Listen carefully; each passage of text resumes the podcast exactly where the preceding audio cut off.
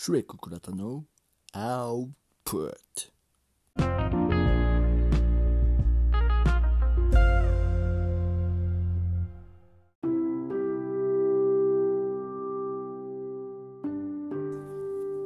どうもこんにちは。最近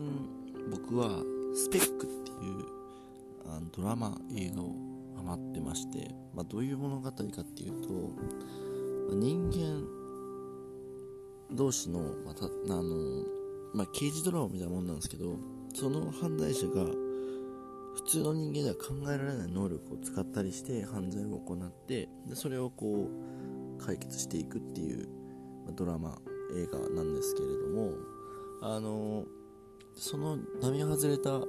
人たちは例えば念動力を使ったりとか未来を予知したりとか結構本当に並外れたものを使ってるんですね。で基本的に日本のその法律っていうところに基づいて裁判など刑事捜査などを行うので相手にしないわけですよ刑事の人たちは。なんでかっていうとその超能力でやってる超能力はないと思ってます。科学的に証明できませんから。なんですがその主人公がその刑事の人なんですけれども、まあ、その人が言うにはあの人間の脳は10%しか使われていない。だから残りの90%は未知数だからその90%をうまく使いこなせば並外れた尋常な能力を使うこともできるとかよくおっしゃってるんですね。はい。そう。脳っていうのは本当に未解決なんですね。今日はそんなお話をしたいと思います。脳。脳っていうのはすごい未知数なところです。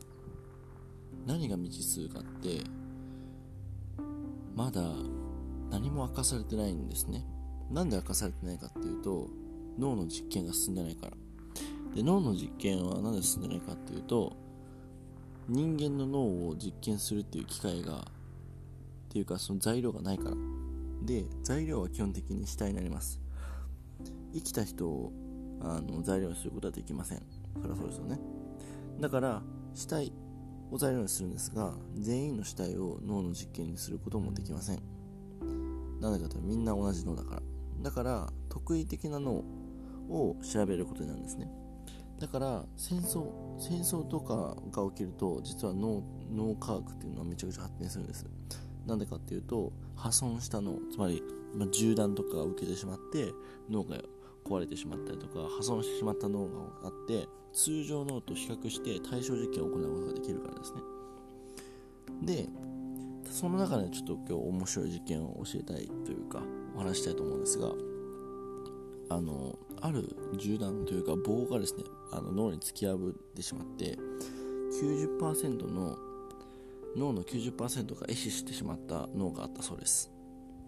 でその人の脳はあの実は生きてて、まあ、解剖はその時ちょっとしたんですけれども実は生きてるんですね。で一応そのまあ脳を解剖し終わった後に点滴を打ってあの安静にしてたら1週間後に起きてきたんですね。でどんな感じかってこう観察してみたんですよ。そしたら何も変わらなかったんです。本当に何も変わらなかったんです。手も使えるし喋れるし目も見れるし別に普通に記憶のことも覚えちょっとまあ記憶は、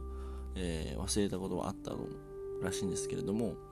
記憶も全然覚えてると。っていうところであの実はですね脳の